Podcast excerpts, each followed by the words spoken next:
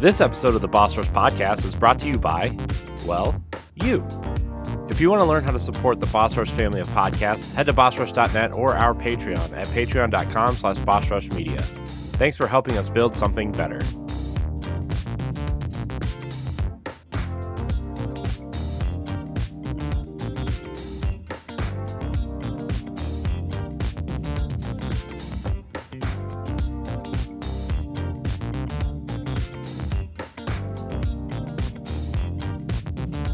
Everybody. Welcome back to the Boss Rush Podcast, a great place to play games and be better. I'm one of your hosts, Corey Deering, and alongside me, as always, is the PC Muscle Race himself, LeRon Dawkins. What's poppin'?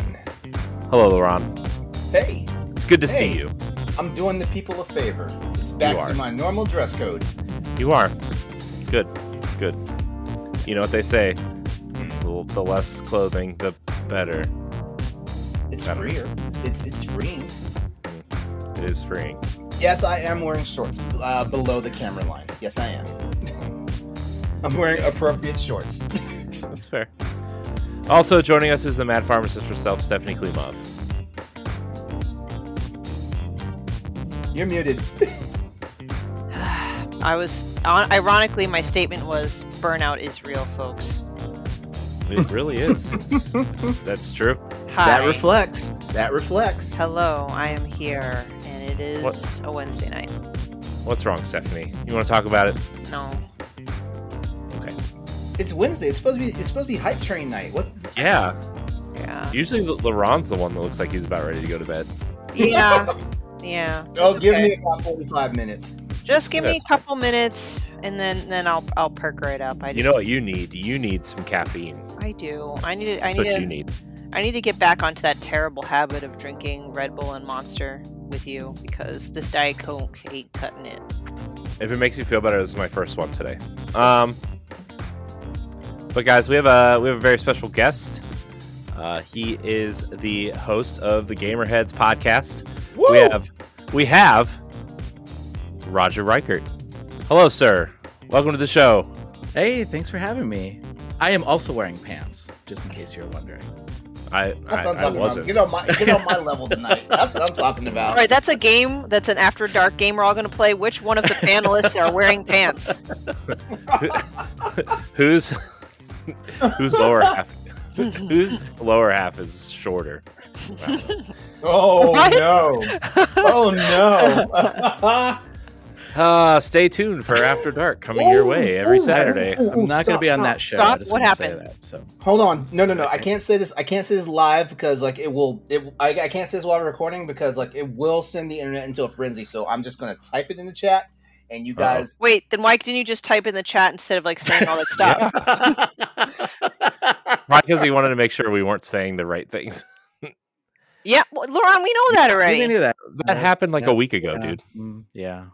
Pay attention, Ron. All right, That's Wow. what happens if somebody Wow. doesn't, play doesn't play Nintendo. just so the No, I've audience play- knows, No, I've been playing Nintendo all week, and I will talk about it in what we were playing. LeBron thinks he just broke the news that the Tears of the Kingdom has leaked. Yeah. Well, It doesn't matter. by, the time this, by the time this episode comes out for everybody, the game will have been out for like three or four days. Excuse me, excuse me. I was I was busy dodging. I was busy dodging random stuff about Tears of the Kingdom, and then I just. Oh. All right, my day just got better. Thank you. Well, I'm glad I could oblige. oh man, Now I'm about to be the Roger, sourpuss. Roger, save us. Uh, tell, tell us who you are. Tell us, Yeah, tell, us about, the your podcast, which I happened to be a guest on one time. So thank you. You were, yeah. So, yeah. So the well, the Gamerheads podcast. So we started the podcast in 2016, uh, and it has gone through many different versions and renditions of the podcast. Uh, and in fact, one of the one of the co-hosts that started the podcast actually worked on Redfall. So, um, so yeah, Nice. So yeah, um, uh, yeah. So we do reviews, interviews.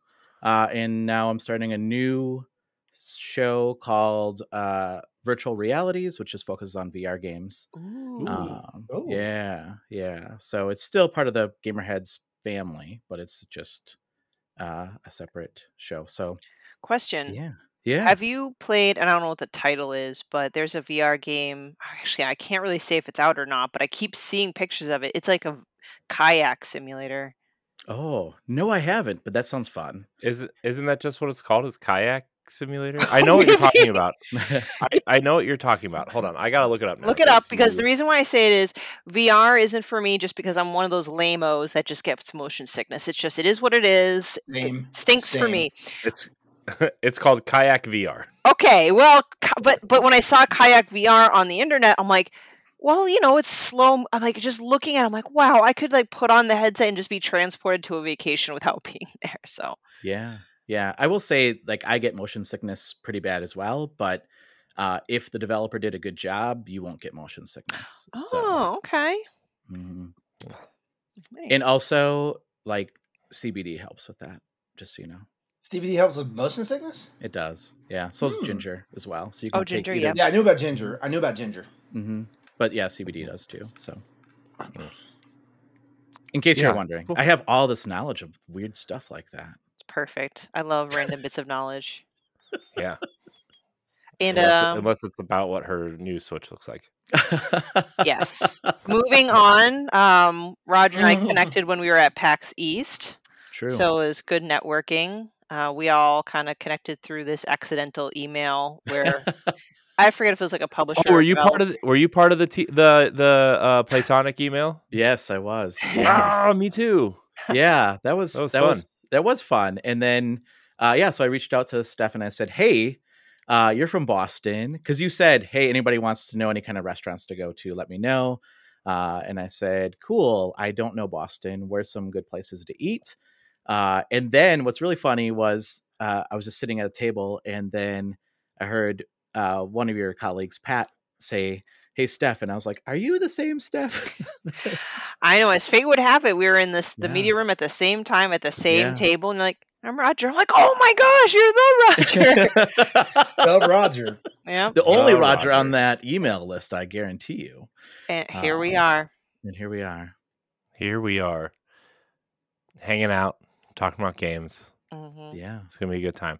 Uh, so I get I uh, I I want to know like I- I feel like I feel like now, especially in like 2023, everybody feels like they need to have a podcast or something. Which I Mm. mean, we have several, so I mean, who are we to say? but like, what uh, what made you want to do do a podcast? What made you want to start it? What made you want to do it? oh, yeah. Besides, so, like a general love of video games and friends and whatever. Yeah, that's a good question. So, uh, my friend Matt, uh, we worked together in IT, and he turned to me and he said, "You want to do a podcast?" And I was like, "I don't know anything about podcasts." He's like, "It'll be fun. Let's just do a podcast." Uh, so that's how I got into podcasting. Uh, but we we did want to do something different than what's out there. Uh, originally, we had like a hot topic, and we would talk about hot topics and debate those hot topics. Um, and then the shift the, the shift kind of moved from that to more of like interviewing developers uh, along those lines. And and I think um, the other perspective that we have is like Matt was a developer. I'm not a vel- developer. Well, I kind of am. I mean, I work I worked in IT and what I do for a real life job because like I, I know this is shocking, but I don't make money on Gamerheads. I know that's pretty shocking. It's not my full time Shocker. job. I It's, know. it's not. It's not. It's not shocked anybody here on this panel. It, it's not. yeah. Uh, yeah. So what I do for a real job is I'm an instructional designer. So I actually make games that none of you will ever play because I make them uh, for uh, my company that I work for, uh, for people that are learning new software or uh, for new roles in their in their career, if they're starting or onboarding uh, with the company. Um, so I make games. Uh, actually, I'm making one in Unity right now. So, uh, but you'll never play those games. So Still super Why not? cool. Put them on put them on Xbox. I'll play them. you would never want to play the games. That in- sounds really fucking cool, though. it is cool. It is a cool and it's a cool gig. And uh and then also I get to do like voice acting as well in a lot of our stuff that we build. So Yeah. Ooh. yeah. So and I You also make- get the podcast too, which is pretty cool. So Nice. Do you do you make any cool? Do you like do any cool voices, or do you just use your regular voice? uh I mean I guess define what cool voices are. Like do I, mean, do, do you do you cha- do you change your voice at all? Like, I mean, I do, you do. do you, do you like do. now when you drag the snipper whopper over here and it makes your doohickey? I don't know. Uh, I do. I do have. Uh, I do do character voices. Yeah, I do. Do one. I want to hear one. Okay. Wow. Uh, I was not expecting this. So this was not in your show notes to do a voice character. Well, you didn't. Oh, specify- you were oh, welcome- specific, sure. That's true. that Welcome is to true, the that's pod. fair. Welcome to the pod. Um, so like if you listen to this is not a good rendition of this, but like if you listen to like um uh like Harry Potter books on on tape, like I love uh Jim Dale and like, you know, a Dumbledore voice like, Welcome to you know Hogwarts. This is your place where you can learn magic or whatever, you know. So I don't know, this is like my wizardy type, sagey type voice. I I like a good wizard voice. Yeah. So I don't, and I have like weird voices. Like I always like make fun of my coworkers, and I have voices for each one of my coworkers. So I'll say like, "This is what you sound like to me. This is how you sound," and they're like, "That's not how I sound at all." I'm like, "That is actually how you sound." That's amazing. Um, so, uh, yeah. So I'm a little, I'm a little crazy, I guess. Like I don't know. So it's fun. it. It's a fun job. It, it lets me be creative. So how many jobs can you actually say? Yeah, I get to be creative and do Yeah. fun things like that. So It's true. It's true. It's fun. yeah. it's super fun.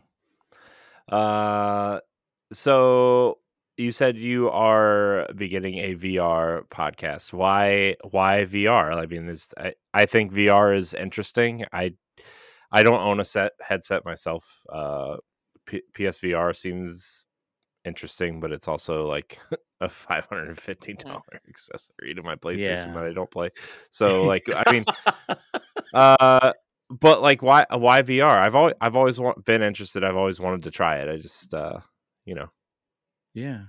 Yeah, I think there's a lot of really cool things that are happening in VR right now. Um so, you know, outside of just even the gaming, there's there are people that are using VR for uh like therapy actually. So, like if you experience a tra- traumatic event, uh there are therapies out there now in VR to help you deal with traumatic events and get over that type of stuff. So, um that's just outside of the gaming world, right? So there's really cool things that are happening in VR.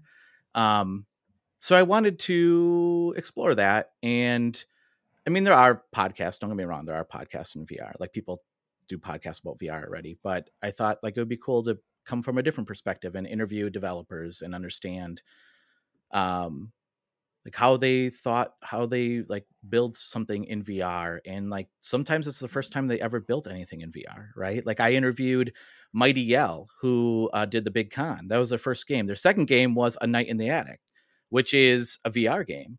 And like to me that I think that's fascinating. I'm like your second game you made was in VR? That's crazy.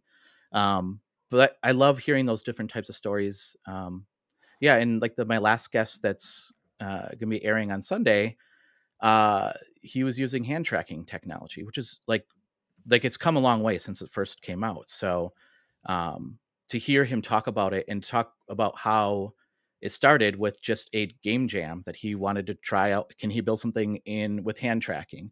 And uh, in two weeks, he wanted to see what he can do with that feature, and then built a, a game two years later that's all built on on hand tracking techni- technology. Um, so there's really cool things that are happening in VR. Um, so I just wanted to explore that and see. And I find it fascinating too. And in fact, like we've dabbled in VR where I work at too, so it's kind of cool. I think it's a great perspective to bring that it's um, beyond just games, not to put down games because I'm on a podcast that talks about games, but the fact that it could be very therapeutic because I'm in the um, you know health healthcare industry for my quote unquote real job. I mean, I'm in pharmacy, but ironically, as a pharmacist, I am very I'm not opposed to medication, but I'm like I am the guardian of medication, so to speak. I'm like people should really only be on it unless they really need to be on it. So Yeah. my interest lies in all forms of therapy. So just to like, wow, VR, like it, I wish more people knew about this kind of information and that VR might be, you know, just another wonderful means of kind of helping someone get through something. Yeah. And and Listen it here, listen go- here, go ahead. gatekeeper of medicine. Like Oh, I wow. want my Percocet. Mm. Mm. Uh but yeah, I mean like it's also can like train you to do things that maybe you don't have to do like before you do something in real life, right? Like I think of like Yeah. we're we're not this we're not this far yet, but like eventually it would be cool that people can perform surgeries in VR or AR, right? Before actually performing them on uh Human. in real life, right? Like on Mhm. human, right? So, um, but you know, like even veterinarians or whatever, like there could be some really high stake uh, Mhm. jobs out there that could really, you know, learn a lot from VR uh, if it's used properly. Well, that'd be great because when I learned how to suture, I practiced on a banana. Wait, what? Hmm?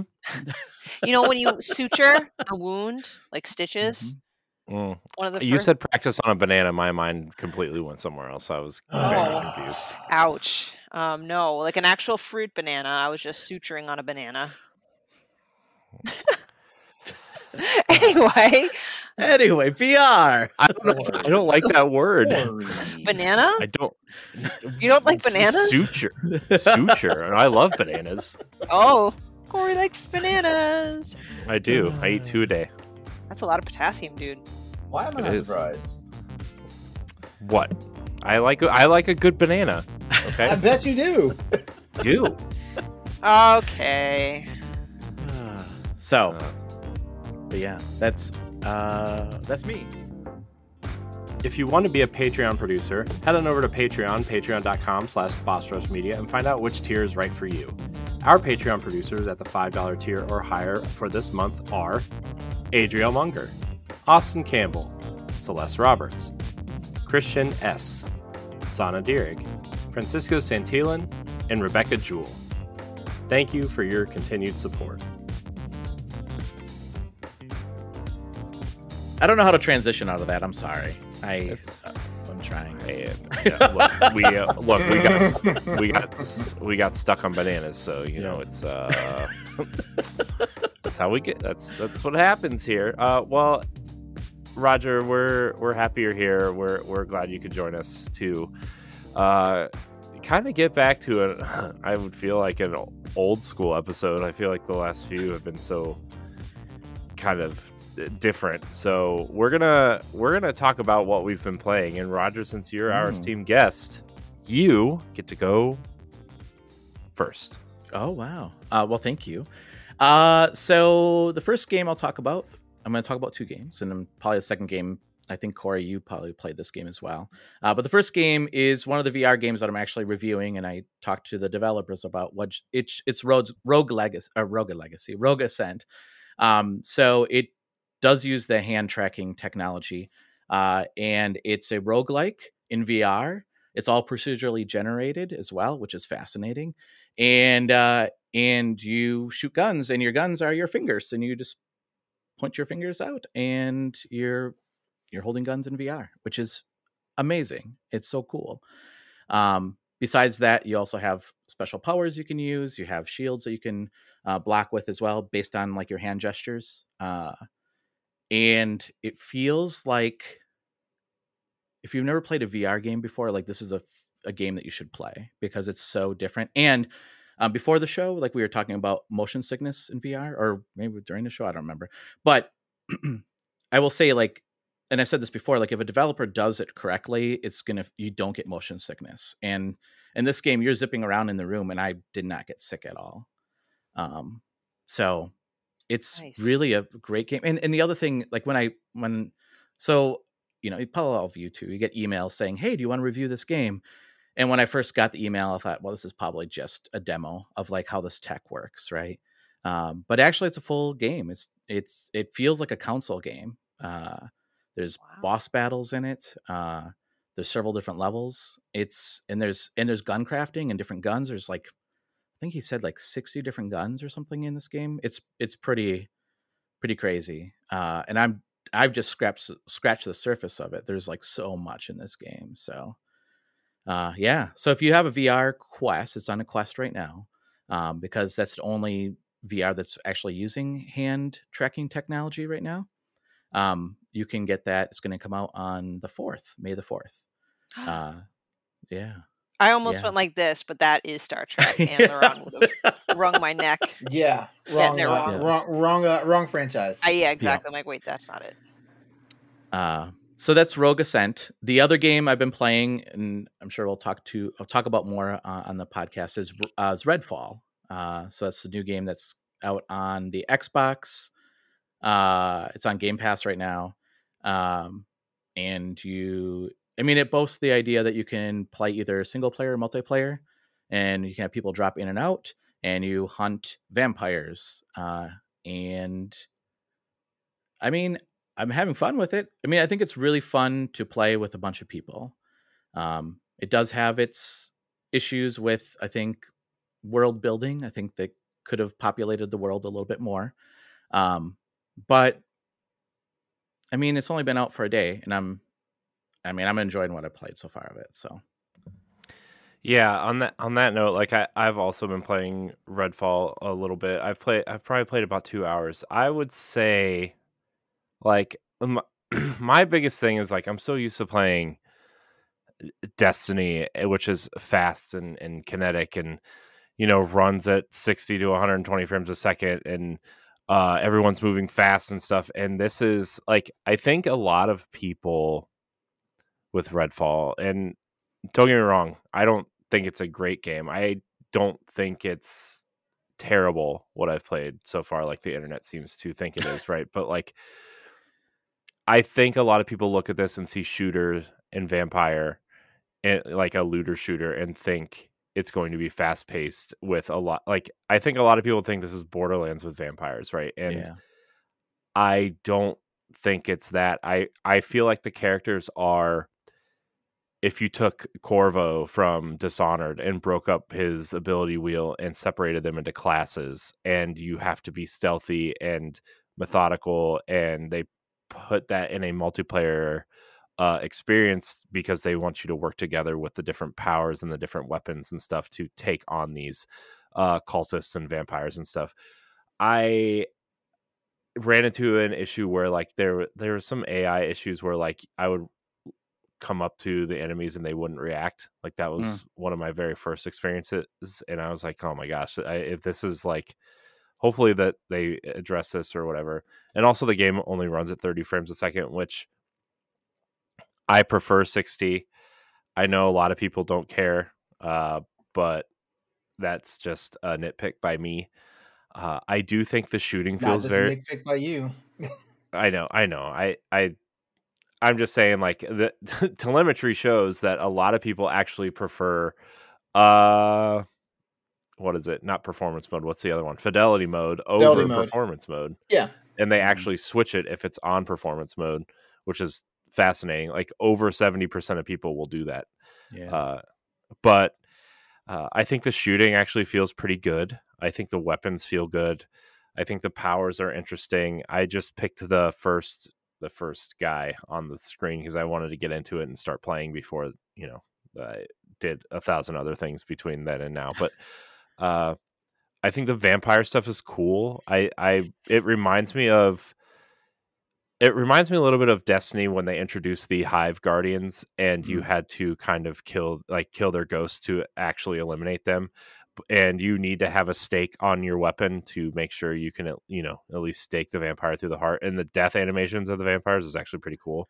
yeah. Uh so yeah, I think I don't think this game was ready to be released, but I think they have an interesting premise. And if if and I think being on Game Pass actually benefits it in this regard, but if they kind of stick with it and fix some of the issues that the game has and they keep updating it and maybe populate the world a little bit more cuz like the world feels kind of empty, but like the things you find around the world to tell that tells the story is actually pretty interesting. Like the stuff you find on the boat at the beginning, or Mhm. like the stuff you find in some like around town or in the you know some of the buildings and stuff is actually very interesting.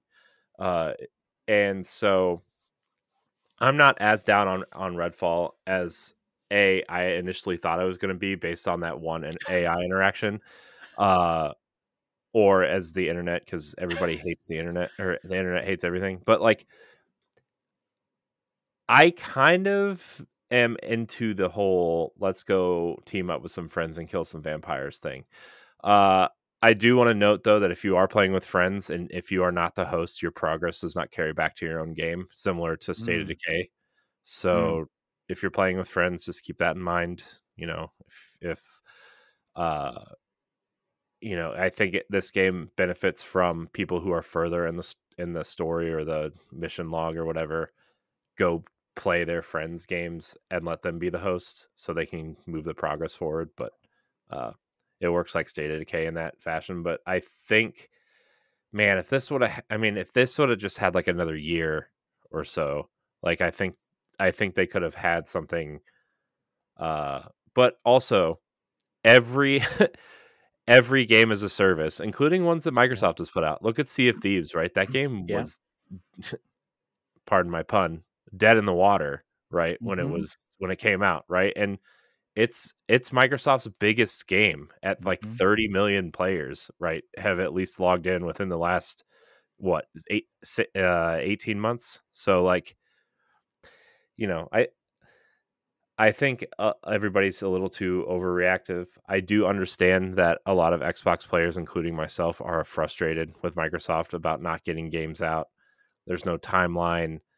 Uh, I think this puts a lot more pressure on Starfield to be something uh, spectacular, even though it's I want fair. Starfield to be something spectacular, but you know what? I, Mhm. you know, let's get past the "What are we playing?" segment because I feel like we need to tumble back to this. I know we will. We will. And I, I just want to say one last thing on on Redfall before uh before we get out of here. I I think I think w- if we revisit this game a year from now, and people haven't given up on it, or uh, you know, they've added some interesting things. I think we might feel a little bit different because there is something here.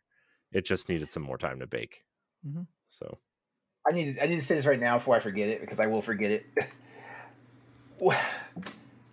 we're getting game, we're getting fatigued by this stuff. Like I'm I'm getting tired of games being broken on launch, broken on launch, and then and then well, we have to. great news for you. Diablo Four comes out in four weeks. So Oh, I know, I know, I know, I know. Hopefully the beta, hopefully they're do, they're doing right with all this beta testing and stuff like that. But honestly, like because I just sent this to Andre, you know, my my my buddy on on Crossroads. I sent I sent this to him, and like there was like and there was like basically a, a whole month's worth of games that were listed that were broken on launch and stuff, and it's it's it's crazy, you know, broken on launch or, or or unplayable and stuff like that. So you know, like I get it, you know, like crunch culture is a thing, you know, like shareholders, you know, want that money, you know, and all this stuff. But you know what?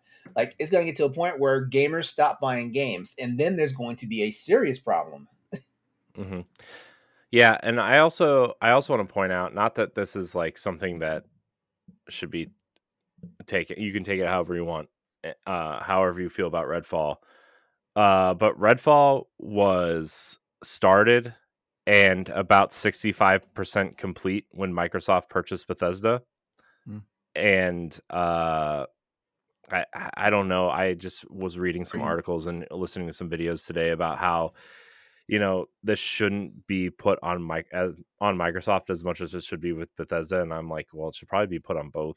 It should probably be put on both. but uh, uh, I just maybe that was worth noting.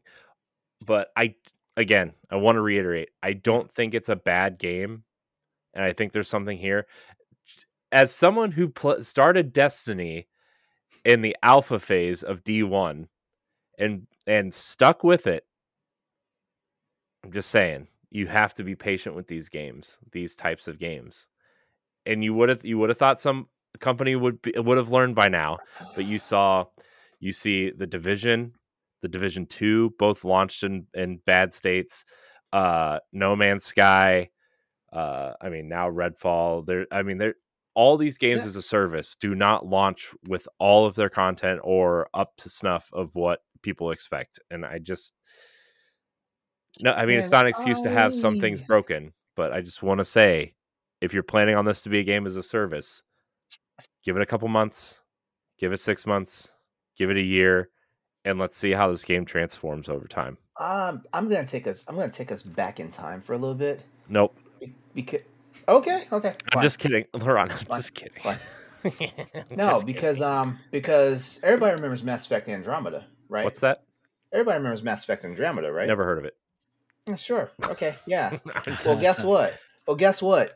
I was I was I was a day oneer. You know, I pre-ordered it when they announced it, essentially, and everything. Right, the game comes out and everything, and um, I'm playing on the PC. You know, and um, and I'm not gonna say it was unplayable, but it got to the point where like I could no longer enjoy playing the game. You know, so I stopped playing it, and then everybody's like, and, and like a year later, everybody's like, oh man, like all the patches and stuff are out now. Like man, the game's the game's great now, and I have never come back to it. Never come I- back to it, and that's and that was and that was me trying to be patient. So he, I actually played a little bit of Mass Effect. I played probably. I actually played a lot of Mass Effect Andromeda right before Anthem came out because I don't know. I was like, well, let's let's play Mass Effect before Bioware's new game comes out. That sounds like a great idea. I didn't have any issues with. I mean, again, it was probably like a year after that You game played came out. it. and You was- played it post launch, post. That's what I'm saying though, and it was fun. Oh, I'm sure it's fun. I'm sure it's fun, but you know what? Jetpacks Like, and Mass Effect. Who would have thought? Great idea. I'm sure it's fun, but the problem is, the problem is, is like I don't know, like maybe I'm just a different caliber gamer and stuff like that because I don't need the games to be perfect at when they this come guy. out. I, I don't need the games to be perfect when they come out. I really don't. Like I put I put up with Cyberpunk. It's true. Yeah, I gave Cyberpunk more latitude than I gave Mass Effect, and everyone knows like I'm a Mass Effect junkie. Hmm I actually didn't have any issues with Cyberpunk when I played it either. But apparently, the, playing the Xbox One version on Xbox Series X was the best way to play it if you were playing on console. So, hmm, Yeah, fell yeah. I was that. playing on I was playing on PC with a with a with a with a under with a Yeah, underdeveloped graphics card. Yeah. So Yeah, I, I, I do think card there didn't is some. support my my graphics card didn't support ray tracing at the time when I had it. what were you saying, Roger? Well, I, I I was just, I do think there is something about the fact that there's so many games coming out, right? And uh it's not like was like okay, as I'm old, I'm older, right? Like when I was a kid, like you got a game and there wasn't as many games that came out and you got a game and if it was like not the greatest experience, like that's what you played and you played it, right? And I think now well, a couple things. One, I think um I think people's expectations like this is how I always review games, right? Like what is the what was the objective of the game and how what was the dev trying to accomplish in the game versus like what did I expect in the game, right? And and I think that a lot of times and this is the echo chamber of the internet, right? I think there is expectations that people have of like this is what I wanted the game. I'm like, well, I don't know if that's what they promised you Mhm. um not saying that that's not the case with redfall i i do think there are some issues with redfall but i also do think that uh it is very cool and i say cool like in quotations right? Like everybody just jumps and, and Corey, you said this too right? Like everybody just kind of dumps on a game because that's the cool thing that's what cool kids do now right? Uh I want to, yeah, to that point, real quick before we like. The, so Jedi uh, Jedi Survivor came out this week too. That game Mhm. is totally busted too. Nobody nobody Yeah, started jumping on that game. You know why? Because Star Wars Yeah. is cool. No, no, no, no, no. That's a lie. yeah. That's a lie. That's a lie. I can direct you to an entire area of the internet. That's that's I I'm that just saying the same people who are is like dunking letting- on Redfall for being broken in my feeds are praising Jedi Survivor, and it is Okay, well, also that- broken. that's okay. That's that's fair. That's fair. But honestly, mm, I don't know. Like I, I feel like, I feel like just like you know, like um, like we have we have games on Switch that come out that are horribly broken, and they still wind up, you know, not just being the top selling Switch games, but also propel the Pokemon. Switch propel the Switch uh, sales like like to to new new heights and stuff like that. You know, that game released, and all of a sudden, Nintendo set a new record with the Nintendo Switch sales. You know, stuff like that. You know, yeah the internet the internet and the gaming the gaming community is weird gaming I love culture the as internet. the gaming culture as a whole is kind of it's dysfunctional you know and The- stuff like that you know It's the best. because because we swear up and down like we want game we want games to come out and be enjoyable be playable and stuff like that but we pick and choose what we're going to like you know like crucify versus what we're going to like prop up. And a lot of times like people are propping up the games that don't even need to be prop that should not be propped up because they have like very bad problems. And you know you wind up going to metacritic and seeing like actual critic scores that actually reflect that there's a problem you know? And while at the same time, games that are rock solid, you know, have a hard time fighting because there's some other, you know, there's drivel out there. Mm-hmm. Unfortunately, There's- it's it's this just simple, not to be reductive, simple concept of human bias, and that's the most blatant form of bias. And these people have this much self awareness, and I'm holding up a big fat zero. Mm-hmm. Yeah. Yeah, I mean, I mean, I'm a gamer. I love, I, I I love gaming and stuff like that. But my roommate, my roommate, he bought, he bought Star Wars Jedi Survivor day one on Steam, and this guy has the, the the cream of the crop, like like PC setup, you know, as far as hardware and stuff like that. And he and he told me the next day he demanded a refund from Steam and got his money back from it because the game Wow. was unplayable with a 4090 graphics card Hmm. and a 5950, you know, like like uh, Ryzen processor and all that stuff. And I'm like, I have practically almost everything he has except for the amount of RAM, and I don't have a 4090. I have a 3090 though. And if he's having trouble playing that, I'm not even going to try and play Star Wars right now. Hmm. And I wanted that game day one. Yeah.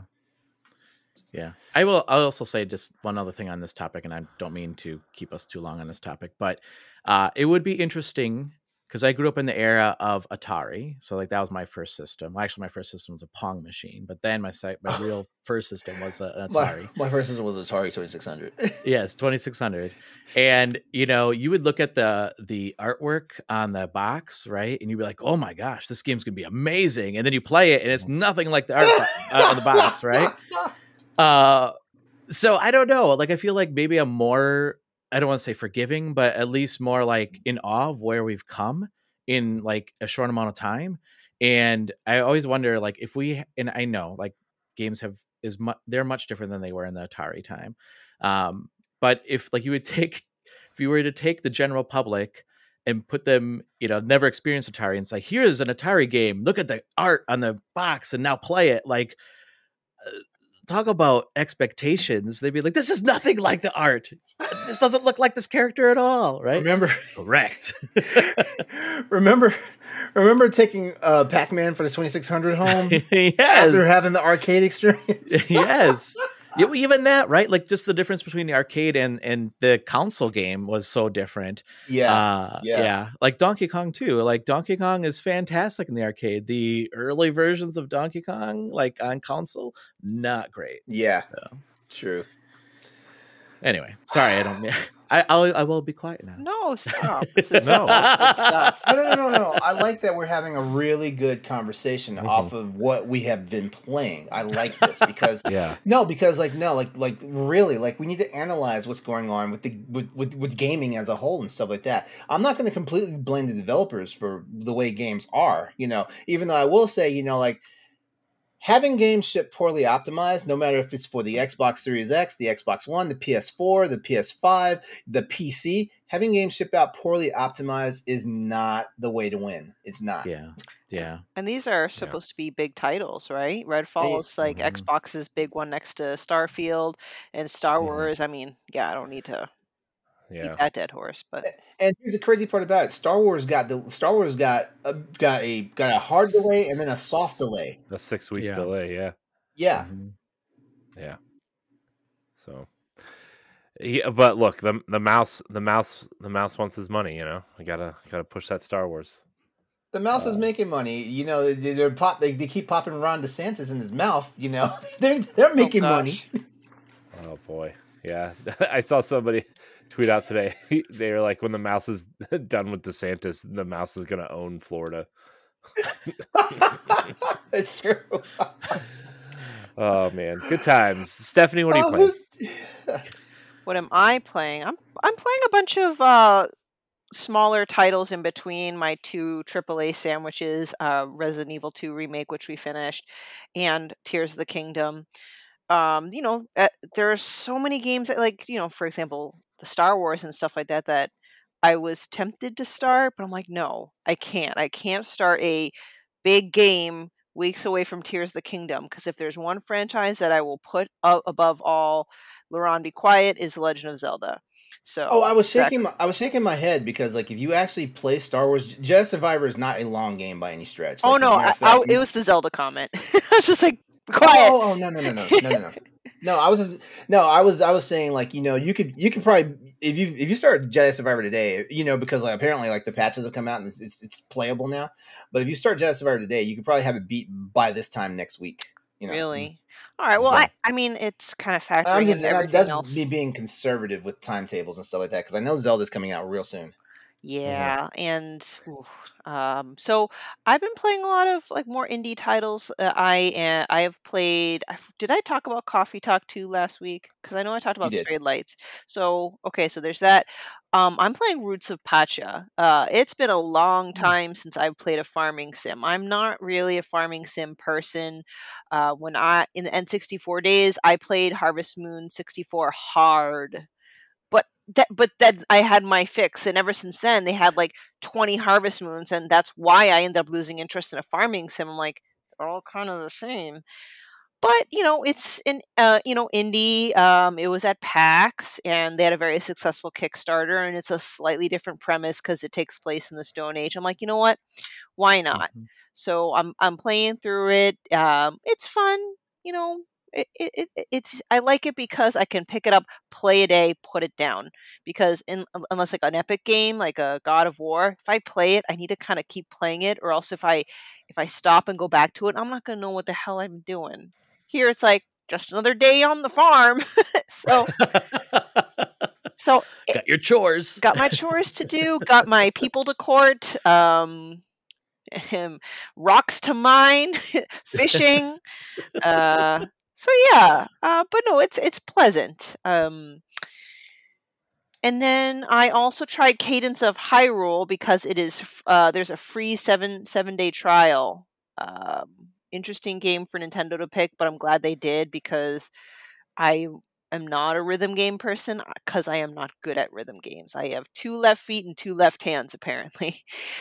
But I downloaded it, I played it, and I am so bad at it. I am so bad, but I I want to like I'm really giving my best effort. The songs slap. It's just a, it's great. Um, I'm still shocked Nintendo even allowed um, an IP such as Zelda to be put in the hands of I think it's Br- Brace Yourself Games um, to do this, and it's it's fabulous. I just wish I had the gaming talent to. I, I'm not going to be able to beat this game. I'm just not that good at it. Like I just wish I had the talent to do so. Um, I'll just have to get the soundtrack. Love the music though.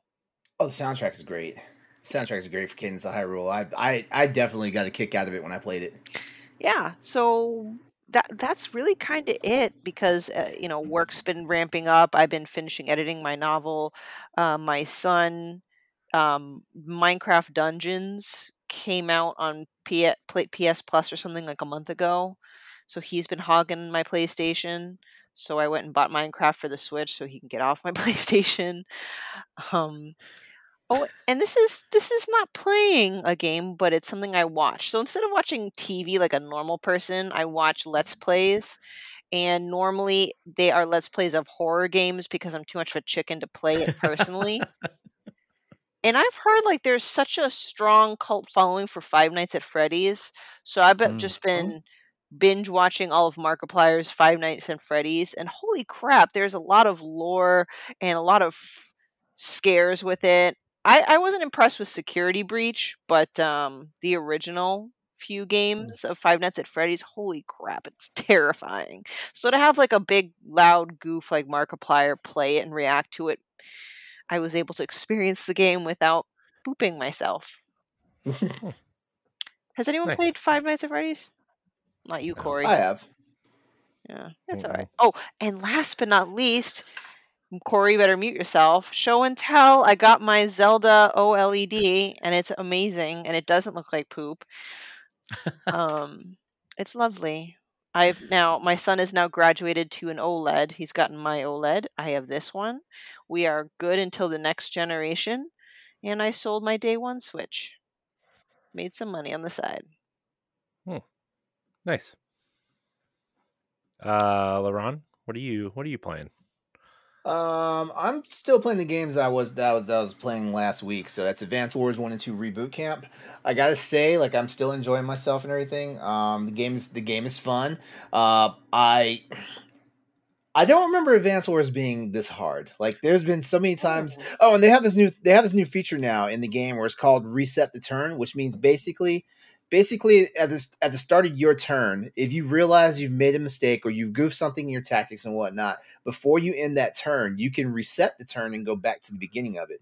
I've done that quite a Fire Emblem, Fire Emblem implemented that a couple uh entries Okay. ago. So Yeah, I've that- used I've used that a few times. You know, in, in missions, I've also like just completely surrendered and started over on the mission.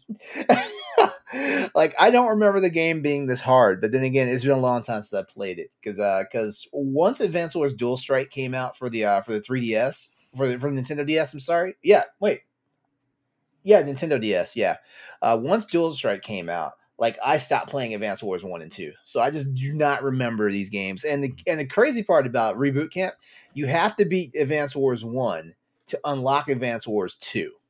Hmm. Because I would have just went immediately into Advance Wars two because Hmm. Advance Wars two, you know, you you had you had your your different picks of uh of the COs and stuff like that, and yeah, but um, I'm still having a lot of fun and stuff like that. I, I I'm, I'm like, man, like where are all my units at? Because I'm so used to like all these extensive, expansive units from Mass, uh, um, Mass Effect, from Advance Wars Two and Advance Wars Dual Strike. I'm, I'm used to those, and I'm like, man, wow, it's so restricting on this first one, but it's still a lot of fun, you know. How how long I- of a game is it? Generally speaking. Act- Actually, you can drop some hours into it. Let me see something here. Advance Wars, Advance Wars One gameplay length. Look at time. The main story uh, can be beaten in just under 15 hours. If you do all the extra stuff, you're looking at a 24 hour game. And if you're being a completionist, 30 hours. Oh wow, okay. That's a nice Yeah. healthy healthy but not too bloated at all. That's good. Yeah. Yeah. Nice. Yeah. Um um I am I'm I'm I'm still in the Monster Hunter train. So yeah, I'm um I'm working my I'm working my way up. Uh I, I did play the um I did play the uh the the the, the title update 5 the main monster for that uh which is uh which is Amatsu uh and uh that's pretty fun. That's pretty fun. I've only fought it once though. That's the thing. I only fought it once, and the team I was with, we uh we crashed and burned. Everybody got clapped, so you know that was a thing. You know. uh, but yeah, uh, I've been I've been doing a little bit of catch up too though because like I have I didn't play none of the last title update portion of it, so like there's a there's some there's some content that I have to go back through and and like just get caught up on on that and stuff like that. What hunter level know, are you, LeRon? Uh, I am. cr- Don't give me the lying. I'm somewhere. I'm somewhere in master rank. I know I'm above master rank 150. I know that. Um, I want to say I'm like master rank 157 or something like that. Hunter rank, I'm in the 300s now. Isn't that insane? The one the few times that I've played with LeRon, it would show like his hunter rank is like the in the hundreds, and I'm like rank two. it's great. Rank means nothing. Rank means nothing. All, all rank does is just uh, just allows you to play different monsters. LeRon, are you a fan of Monster? I mean, are you like a fan of the series? yes. So did you Yeah, play been- World of Mon- Monster Hunter? Wasn't it? Oh yeah, oh yeah. Monster World Hunter is my World is my favorite. I got a couple of friends that they just started. They just started playing Rise, like that's their first Monster Hunter game. And I've actually thought about like the next time the game goes World goes on sale, I think I might gift them a copy of World so I can go back to Monster Hunter World to play.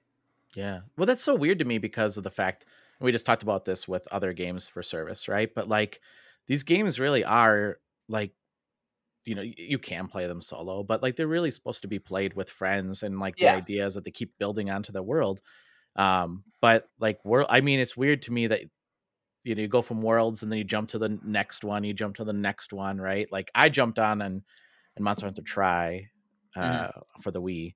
Um, That's my that's my least that's my that's my least favorite Monster Hunter game, Yeah, honestly. it- And, and it's not and it's, and it's, and it's not it doesn't have anything to do with the fact that it was on the Wii that was on the Wii or anything like that.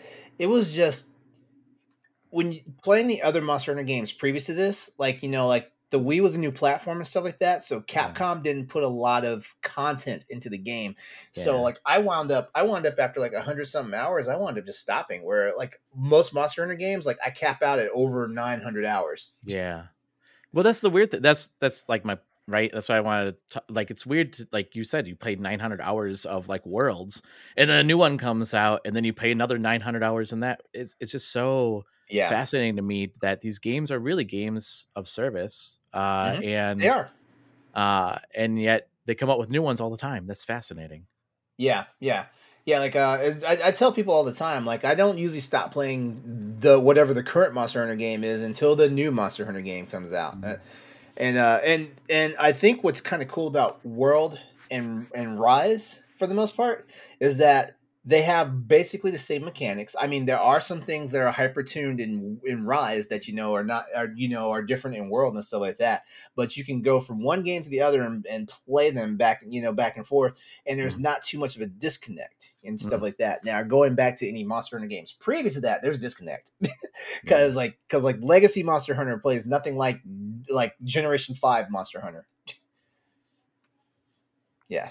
So uh so yeah, so that's that's pretty much it for me. Like uh like uh there's Star Wars would have been the game that I was gonna pull that I was gonna say I was gonna be playing this week, but you know, like just hearing what I've heard, you know, having someone who actually lives in the house with me and and saying what they said, I was like, you know, I will wait. I will wait. You know, I, I, I will wait. I hate this. I hate to do this to you, uh, respawn, but you know, like this this looks like a forty dollar or an under game for me now at this point. You know, I, I hate to say it, but you know, this is the punishment that I feel like developers need to developers and publishers need to understand. Like if if the reviews come out and the reviews and the reviews are not saying they're I don't care when someone on a review says it's a bad game because like the story this or that, you know. I worry about when they say like we're having technical problems playing the game, and it's not Mm. just our pre-launch copy; it's our launch copies as well and stuff like that. When I see that type of stuff, that is the type of stuff that will prevent me from buying your game on day one. Yeah, and uh, and I as I want to play Jedi Survivor, but I also need to make sure that I am getting my enjoyment out of it on on a gaming PC that I spent a lot of money to play games on. Mhm. Yeah. Yep. So that's uh so that's everything I've been playing. Um oh uh, and I'm and I'm playing some mobile games, Street Fighter Duel. which is which is fun and I'm and I'm and I'm actually playing free to play. Like I'm not I, I can't say I have not spent money on the game. Like I've I've thrown a couple of dollars here and there just just for just for some some some ancillary a- ancillary stuff. But you know, I'm not actually like I'm not trying to throw like whale money at these at these games Mm. like a lot of people do on these on these pay to win games. Mm. Yeah, so that's uh that's everything for me. Nice. Uh, well, I've been playing a few things. We kind of already went through Redfall, so I will skip that. Uh, I played a little bit of Jedi Survivor, and i couldn't get far enough to tell you if I like it or not because it, crashed, it crashed on me. Uh, it looks pretty. Uh, I mean, and the combat feels similar to uh the last one. I Jedi Jedi Jedi Survivor kept crashing on me, so I just stopped. Uh, it's a pretty game. I am excited to play it when they fix it. Uh, so it'll probably be sometime after Tears of the Kingdom. Uh, so we might, if they fix it by then, we might do a book club on it. I'm not 100 percent sure, but uh, yeah, it's it's interesting. But the game I want to talk about the most, guys, is Disney Speedstorm. And let me tell you, Away we go. it is it is awful. It's terrible. Do not do not buy the game on first of all, first of all, if you are dead set in purchasing this game, a founder's pack of the game, do not buy it on Switch. It is ter- it runs at like 12 frames a second. It's just it's it was a very bad experience. Uh also like I I don't know how many people know this or not, so this is a PSA for you guys. None of the characters are unlocked at the beginning. You have to play progress through their quote unquote uh, starter circuit to unlock like five characters, which is like Mickey, Donald, uh, uh, Mulan, and there's a couple other. I didn't play long enough to to unlock anymore. Uh, I so I initially bought it because I was like, oh, this will be a cool like Mario Kart kind of game that I, I can play, you know, and my kids like Disney and I like Disney and Figment was the uh, you know, event character this past weekend. I'm like, yeah, let's get Figment. That'll be fun. And then I'll main Figment and I won't ever have to play anything else ever again. Uh but it runs it runs really terribly. It is pay to win, extremely pay to win, uh, and you don't unlock new parts. You can't buy new parts. You buy loot boxes, which you can get duplicate parts, duplicate crew members. Certain crew members only work with certain characters, and so and they don't tailor it to the characters that you've unlocked. They uh, actually most of the stuff I got was for characters that are still What? locked, and yeah, and I like when I was actually playing the game. The game wasn't it. It's it's no Mario Kart 8, but it wasn't bad, right? Like the act of driving the cars, uh, and playing wasn't bad, but there's extreme rubber banding. Like I found myself in first place most of the race, and then I would come in fourth at the last second, just because you know they want you to buy the loot boxes to uh, upgrade your cars and upgrade your characters and upgrade your crew members and unlock uh, better special abilities. Uh, and this game, this game was really promising because it's it's kind of like a hero shooter kart racer where like each character has their own unique ability that you can use alongside the items that you get right? Uh because it's kind of like mario kart right? You you get an item you can throw the item you can use it as a defense thing whatever. But each character also has their own special ability and you can upgrade your special ability to become more powerful do different things do new things uh, enhance the things it already does. That is a cool premise. I also want to say the level design is incredibly faithful to the movies that they are that they like there's a pirates of the caribbean level that's port royal. It's incredibly faithful to the movie. You get to go onto the black pearl. Uh, you can you know you kind of go around the the port. It's it's super cool. The music also also a banger soundtrack if you like disney music and like club house music they fuse them together super cool love that aspect but the fact that like uh a it runs like t- very bad on switch Hmm. the pay to win aspects not being able to unlock the characters and you can't just go in and buy the characters either you have to get the currency and go into here's the thing there are three separate loot box categories that you can go into to get loot boxes one of them is characters and crew members and like you have to unlock the characters through that system seemingly uh and, and like you get a token at the beginning if you buy a founders pack to unlock one character right my gosh. like it's just this huge pay to win mobile like because it's going to be free to play on consoles and mobile devices right that's the big catch is it's a free to play game and uh man if they would tune it and fix some of the issues oh also there's a battle pass you can buy that has items on it that aren't in the loot boxes either so uh, Am I missing something here? Like, is this like a very successful pricing model, like maybe in mobile gaming that I'm just not as familiar with? Because I'm like, what idiot thought Is this this was a a good idea? Yeah it's Is a it mobile because game. of that? it will be a saying, like, mobile game i don't know It if just it's on seems like a mobile really yet, but- stupid premise. Everything you just described. hmm hmm Yeah, uh, it's a pretty popular pricing model. It's what a lot of mobile games use. Mhm. Uh, like Fall Guys does too. Like Fall Guys, Yeah. you can buy the battle Mhm. battle pass, but then there's also like you can buy this skin as well and this skin as well outside the battle pass. I guess, but So- also the fact Yeah. that like the whole loot box system at least just seems I, I don't know, at least like have the the what the loot that you get be pertinent to the characters you have. Or I don't know, like a little bit more relevant maybe. I don't know, but I don't tend to play these kind of games, so I'm obviously not speaking from a point of authority. So yeah, and it's it's sad because this seemed like a really interesting, promising game, and like the same company makes Disney Dreamlight Valley, which doesn't do any of mm. this, right? Like, there's no pay to win mechanics. Mhm. Everything in there is cosmetic. You can buy cosmetics. You can buy decorations.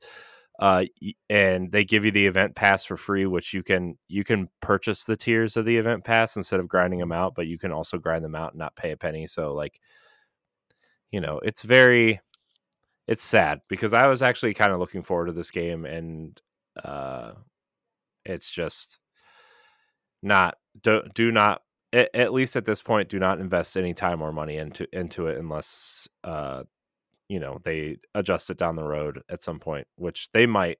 But if it's a mobile game, it'll be very little, in my opinion. Yeah, I think the disappointing part about that is, you know, you said like my kids want to play it, right? And it's like Mhm. now you got to tell your kids, I'm sorry, like we can't just continue to buy loot boxes to hope to get the character we you Mhm. want, right? Mhm. Like that's like I don't know. I guess Mhm. some people would call it exploitation. I don't know. To me, it feels Mhm. like that's a little like underhanded. Yeah. So, yeah, it's uh, do not recommend. Do you So- play against other people or do you play against just PC characters? There's there's both. Uh, there is both, there's okay. an online multiplayer mode, and then there is a uh, regular mode. But it feels like they did the thing that Mario Kart Tour did, where like the first couple matches they make you think you're playing online against Ah. other people, and then you're just not. Uh, but yeah. Well, guys, what do you say we get into uh get into some topics here? Uh, what do we want to do first? Do we want to talk about the Xbox stuff first, or do we want to do the Sega? What if Sega made a new console first? Because I'm I'm down for either. Huh. Although I, what, LeRon? What I oh, I'm just thinking about this. I feel like I feel like the state of Xbox is probably the meteor thing here because, like, I, I mean, like, if we do the what if, like, we're just Mhm. pipe dreaming it, which is not a bad thing. But you know, like, I feel like we can get lost in the weeds real fast. Like, you know, Well, I actually I actually thought about the Sega thing a lot. Uh and I have a lot of thoughts on that, which would turn it into a meaty conversation. Okay. But I think so. Alright, so uh, but I I don't what if Sega made a new Yeah. console? All right, guys. What if Sega made a new console? Okay. So I thought I thought a lot about this, and it's been on my mind recently again because of uh, a lot of people have been talking about Dreamcast anniversaries, and a lot of people have been talking about uh, Sega buying Rovio, obviously with Angry Birds, and I actually think if Sega made a new console now, they have enough IP and differentiating factors that could actually they could probably actually be pretty competitive. I wouldn't say dominant. I would say competitive, right? You have your family friendly stuff with Sonic. You have your, you know, they have Yakuza. You think of all the Atlus RPGs. They have their game as a service with uh with with Phantasy Star.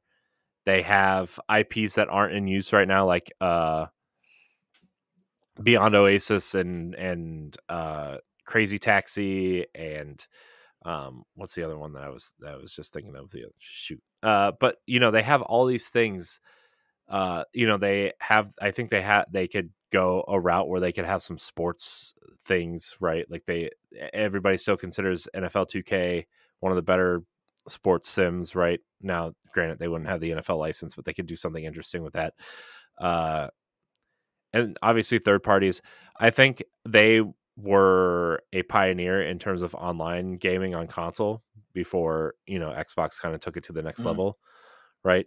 Um, they have, I, they would have their quote unquote downloadable or indie style titles with like Jet Set Radio.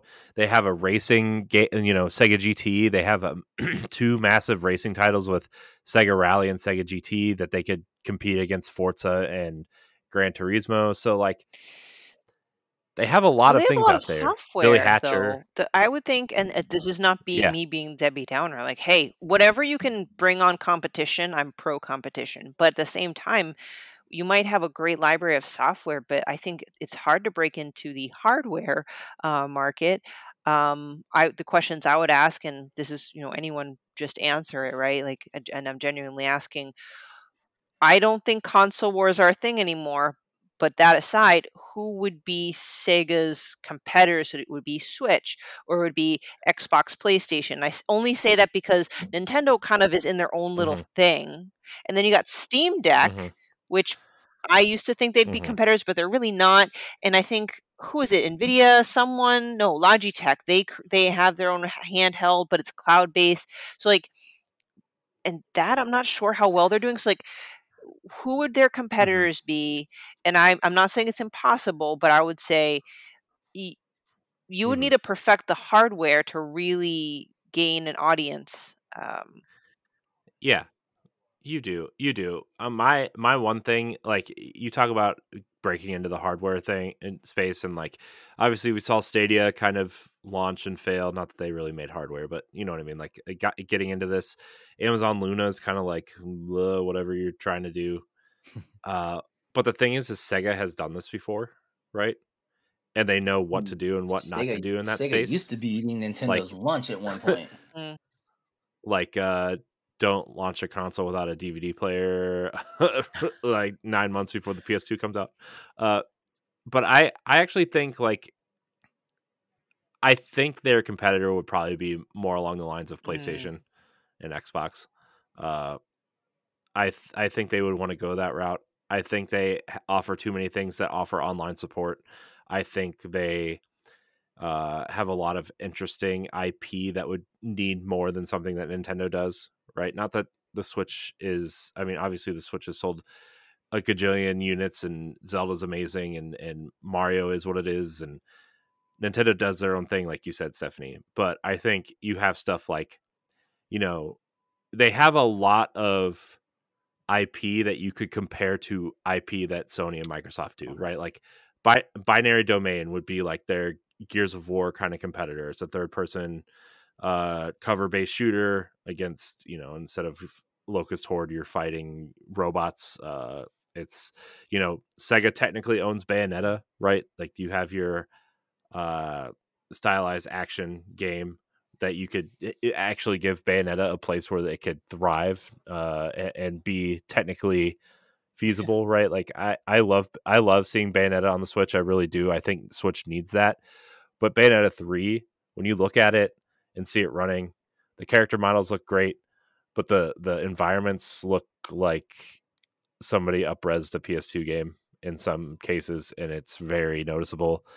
Uh, so that would give it a place to thrive. I think Crazy Taxi would be something Oh, really man, interesting. I- was ready. Made. Corey was ready for this topic. I would go Mhm. back and play Crazy Taxi. I love that game. Yeah. But then, like, I- think a lot of people also discount, like, they own Persona, right? They own Shin Megami Tensei. They own all of Atlus. They have Yakuza, right? Judgment. You have your you have your action games. You have your JRPGs covered. Uh, you have your kid stuff covered with Super Monkey Ball, Sonic, Billy Hatcher, uh, uh, ChuChu Rocket. Even if you want to get into the puzzle space or something like, you could make a ChuChu Rocket game similar to what Nintendo does with Box Boy, right? Like a, a ten dollar download game with a bunch of puzzles. ChuChu Rocket, Uh, man! Like that, man. I remember like that game. Just like, uh, just it dominated the Dreamcast.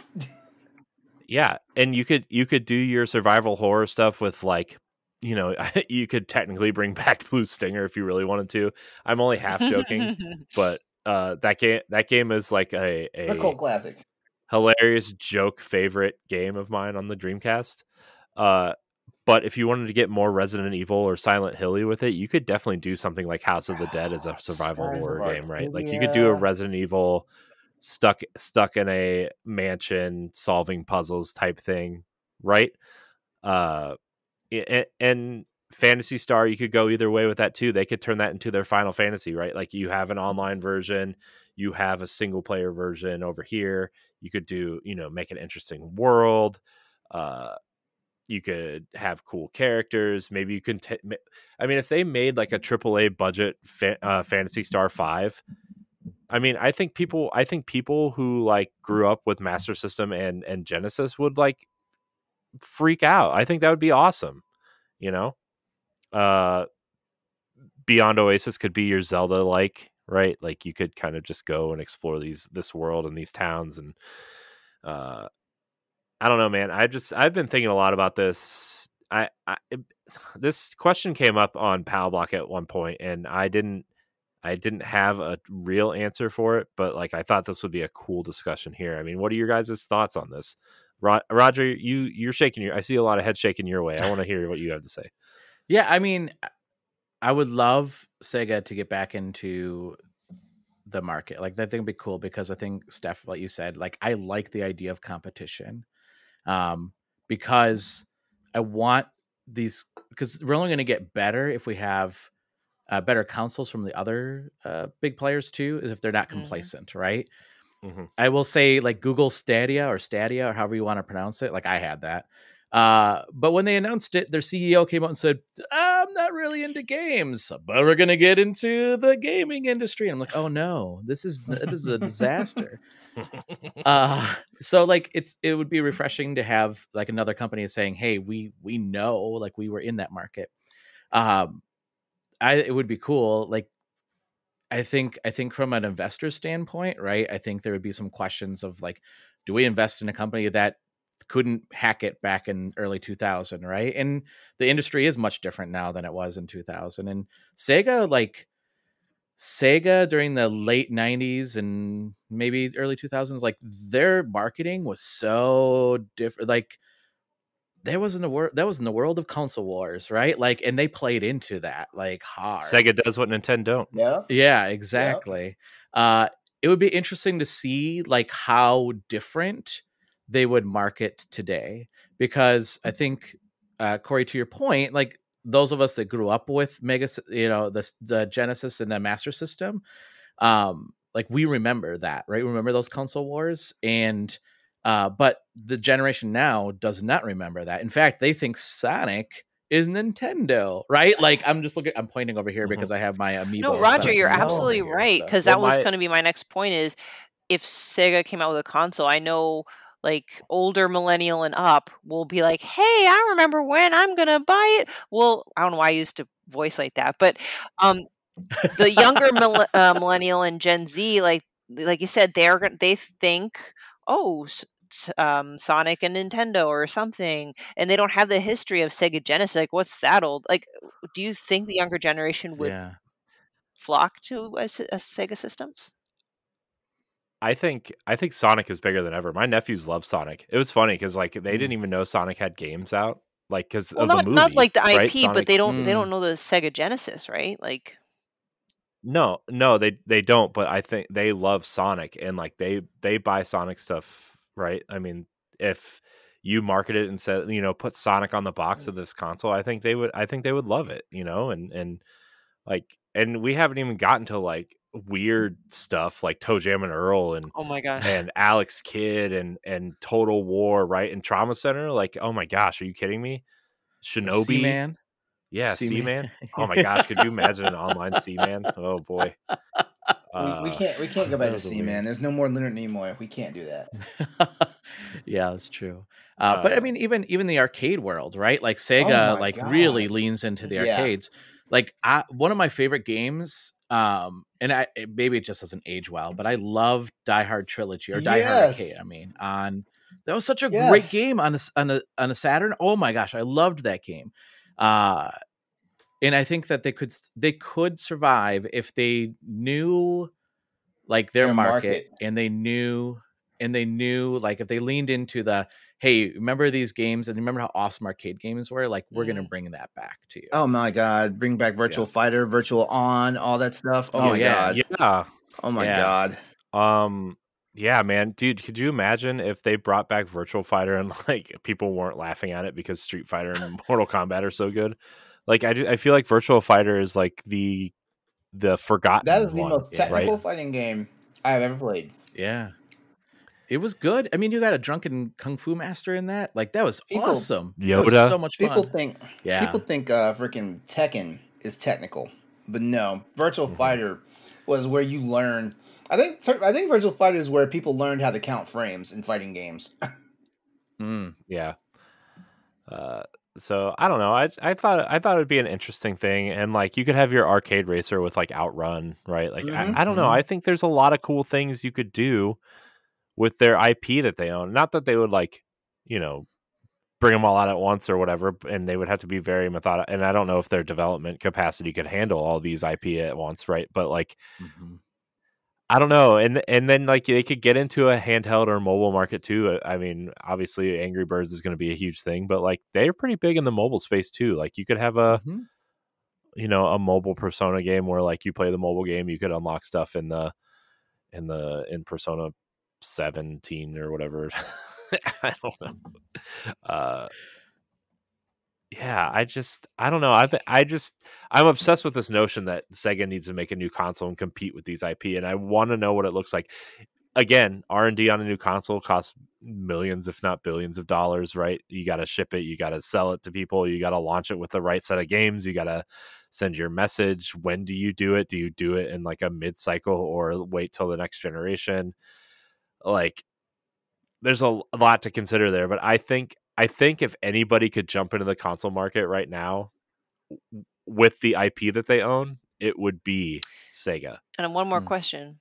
Do you think Sega would do better with like a, a handheld or a hybrid, like a like a Switch? And I'm only I saying would- like a Switch, or would it be more of a high-powered workhorse type Xbox Mm. spaceship PlayStation Five? I th- I think I think what you would have to do is is highly consider what audience you'd want to cater to the most, right? And I think Sonic Sonic caters to a huge audience. But also I think I think you could probably get away with what Microsoft is doing with the cloud stuff as well Mhm. and say, hey, you know, bring back Sega TV, right? Like they could totally do that and say, hey, if you subscribe to Sega TV, which is like in the 90s was like Game Pass before Game Pass, right? And like you could say, subscribe to Sega TV and y- eh, for this amount of money a month, and you get, you know, this catalog of games and our cloud gaming service and powered by powered by Azure, which also powers Game Pass. And you'd be like, oh, well, that's super cool. Let's try that, right? Yeah. So Yeah. I I actually I was thinking of that right that same thing. Like I think if they're going to get into the console again, right? I don't know if it would be like the traditional put cartridge or disc into or Mhm. you know something into the system. Mhm. I would see it more of like a streaming Mhm. box and tap into an infrastructure that's already built like Azure and then yeah, that's whole subscription service. Like, how cool would Mhm. that be if it was just like, hey, you know what, ten dollars a month, 50, I would pay fifteen dollars a month to play uh, Dreamcast games, you know, Sega, uh, Saturn games, um, Genesis Yeah. games. Like that would be like I to- I could be on board with that for sure. Mhm. And then like let's develop new games, but it'll still be on the platform, right? Mhm. And it'll be new IP games, and those games like maybe you buy those instead of just the streaming service. it's it's it'd be like what Nintendo's doing with their NSO stuff, yeah, essentially. yeah, You know, you get yeah, yeah. get our old games or like, you know, I mean, Sonic Frontiers could be on the service in like three years, right, or something. Mm-hmm. Like when the next Sonic game is about to launch, maybe you use maybe you use the previous game as a marketing tool, right? Yeah. Which is, you know, kind of what Microsoft was doing until they ran out of games to put out. Uh, but I think, I, yeah, I mean, you could get you could get everybody in here, right? Because they own like Sega bass fishing, right? You could get your Yeah. your dad in there to be like, "Well, I want to go fishing, you know. Buy buy our buy our fake fishing rod, and you get one month of Sega TV free. I don't know, you know. uh, man, I'm just I like I'm still looking at their at their uh roster of, of games that they own. Streets of Rage, right? Streets of Rage Four was awesome. Mhm. Uh, Space Harrier, Space Channel Five. Mm. Uh, you know, Puyo Puyo is actually Oh, would be an awesome handheld experience, right? Like uh, Devil Summoner. I think Devil Summoner and something Devil Summoner just came out. Uh, man, Cyber Troop. Oh my gosh, remember Cyber Troopers? Oh my gosh, that game was not great. but I mean, I mean, again, like Condemned. I totally forgot about Condemned. Yeah, Right? Like if you wanted yeah. to do like a uh, uh, comedy horror thing, like Dead Island, almost. Like I don't. There's so much here. So, anyways, that was my big Sega wish list of not happening. But It'd be cool. It'd be fun. It- it- I mean, and then it would be cool to see them go into the handheld as Mhm. well. Like, Mhm. right? And it could be streaming. Like, I think that's hard because, like, that's Mhm. one of my biggest complaints with the Switch is like, hey, you can play like these big games, but they're Mm. streaming. Like, you know, like Mhm. Guardians of the Galaxy. And I'm like, yeah, but that's the whole point is that I don't have to be at a place where I have internet to play this Mhm. game. Like, ones if I don't have internet. yeah, and maybe maybe they maybe they do make us like a what's that what's that uh Steam Deck competitor that's coming out, LeRon? What's it called? The the Asus. Asus, R- the Asus ROG Ally. Hmm. Yeah, Mm. like maybe you do something like that where like you can plug it into a dock and to your TV and and hook up a Bluetooth controller to it, and you know then you can take it with you. I I mean Sega has has the IP that like there they have very few IP that require the technical fidelity of like a top like a Series X or a PS5, right? Like Mhm. I would say I would say Yakuza and Judgment would be those games, right? But like those games are on PS4. So like I think if you made something that's just as powerful as like an Xbox One X or a- or a PS4 Pro, put it put that SSD in there instead of a uh you know just a standard hard drive like i you could i bet people would buy a $500 $600 handheld to play like these types of games plus third party games on the go right? Uh the the problem is there's like you run into the people are like well i already have a steam deck and a switch. Why would i need this? But what about the people that don't have a steam deck what if what about sega hardcore fanboys what if you kind of market it as like this hybrid console the way the switch did right like when switch came out people thought handheld gaming was dead right and Mhm. i mean it's gonna end up it's probably gonna end up being the first or second best selling console ever yeah. so And in fact, we're hearing rumors that PlayStation's like, should we bring out another handheld because Right. of how well you know Sony, s- Sony better get in the doing. program. And- get with the program. And microsoft's gonna be at that asus reveal too Yeah. Mm. because the rumor is they're going to run nat- Windows natively and they're going to be able to run Game Pass natively on that thing. Mm. Oh, And you could run anything from the Microsoft or Steam stores on there too, Uh-oh, Steam Deck. uh, which which Yeah. is why I'm glad I didn't buy a Steam yeah, Deck that, yet yeah, that's the, because same I thing, think that's the same thing I was thinking. Because man, like I was, I was running to buy a Steam Deck over my birthday. So. I think that that's uh, that I'm waiting for that because I want if I could play Destiny on that thing natively without having to do any kind of workaround thing. I'm bye guys. Mhm.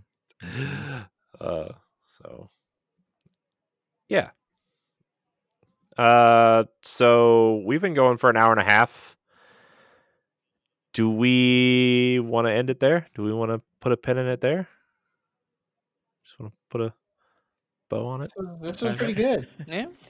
Well, I mean, unless we want to rapid fire real fast, the most overrated, overhyped games. oh my gosh everybody's gonna hate me yeah let's do it oh, rapid no, fire oh no, rapid not fire ready. three Are you not ready? Okay, we'll I'll go for, We'll- I'll we'll- go we'll- first no, again. we'll- we can save it then. no no i'm gonna i'm gonna i'm gonna go Okay. first i'm gonna go Okay. first because i have three Okay. that everybody is going to hate me after All right. this. I actually have like a long guar- list. I, games, guarantee, I, guarantee, gonna- I guarantee you, Elden Ring is, is on his list. I guarantee you. it's not. Okay, uh, No, okay. I'm not that okay. dumb. You say you're not that dumb? Uh, yeah. Um, okay.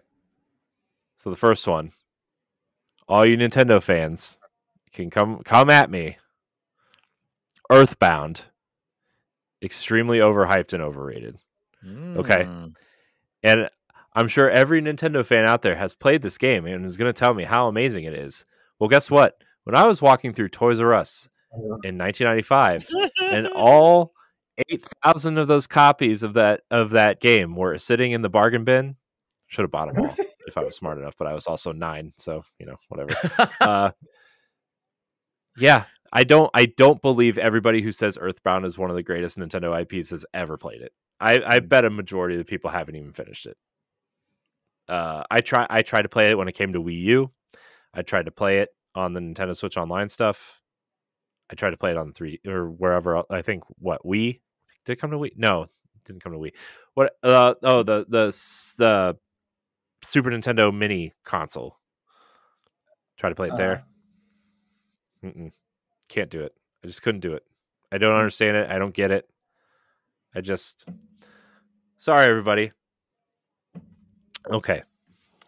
Sony ponies. You're all going to hate me, but it's okay. I'm prepared. Is he going to say The Last of Us? Okay. Oh. Nope. No, because I haven't played enough of The Last of Us to really say if I if it's overrated or not. Although I can say by the little bit I've played that the gameplay is not as good as I would have liked it to be. uh, but I'm not going to judge that game based on playing for like an hour, hour and a half. So I'm going to say the recent God of War games Mhm. overrated. Good, overrated. Not game of the year Like, material. I feel like uh, I think I've, I, I think in terms of the IP that Sony owns that are popular right now, Horizon out outplays it a million to one. I think the world is better. I think the characters are better. The only reason why I need to finish God of War Ragnarok is because I am already invested in Kratos' story since 2004 when the first one came out. And I'm like, I gotta, I just gotta see it through, you know, gotta see it through. But I don't, I don't think God of War Ragnarok is like fun really at all. Um, and then let's see, last, last but not least, everybody.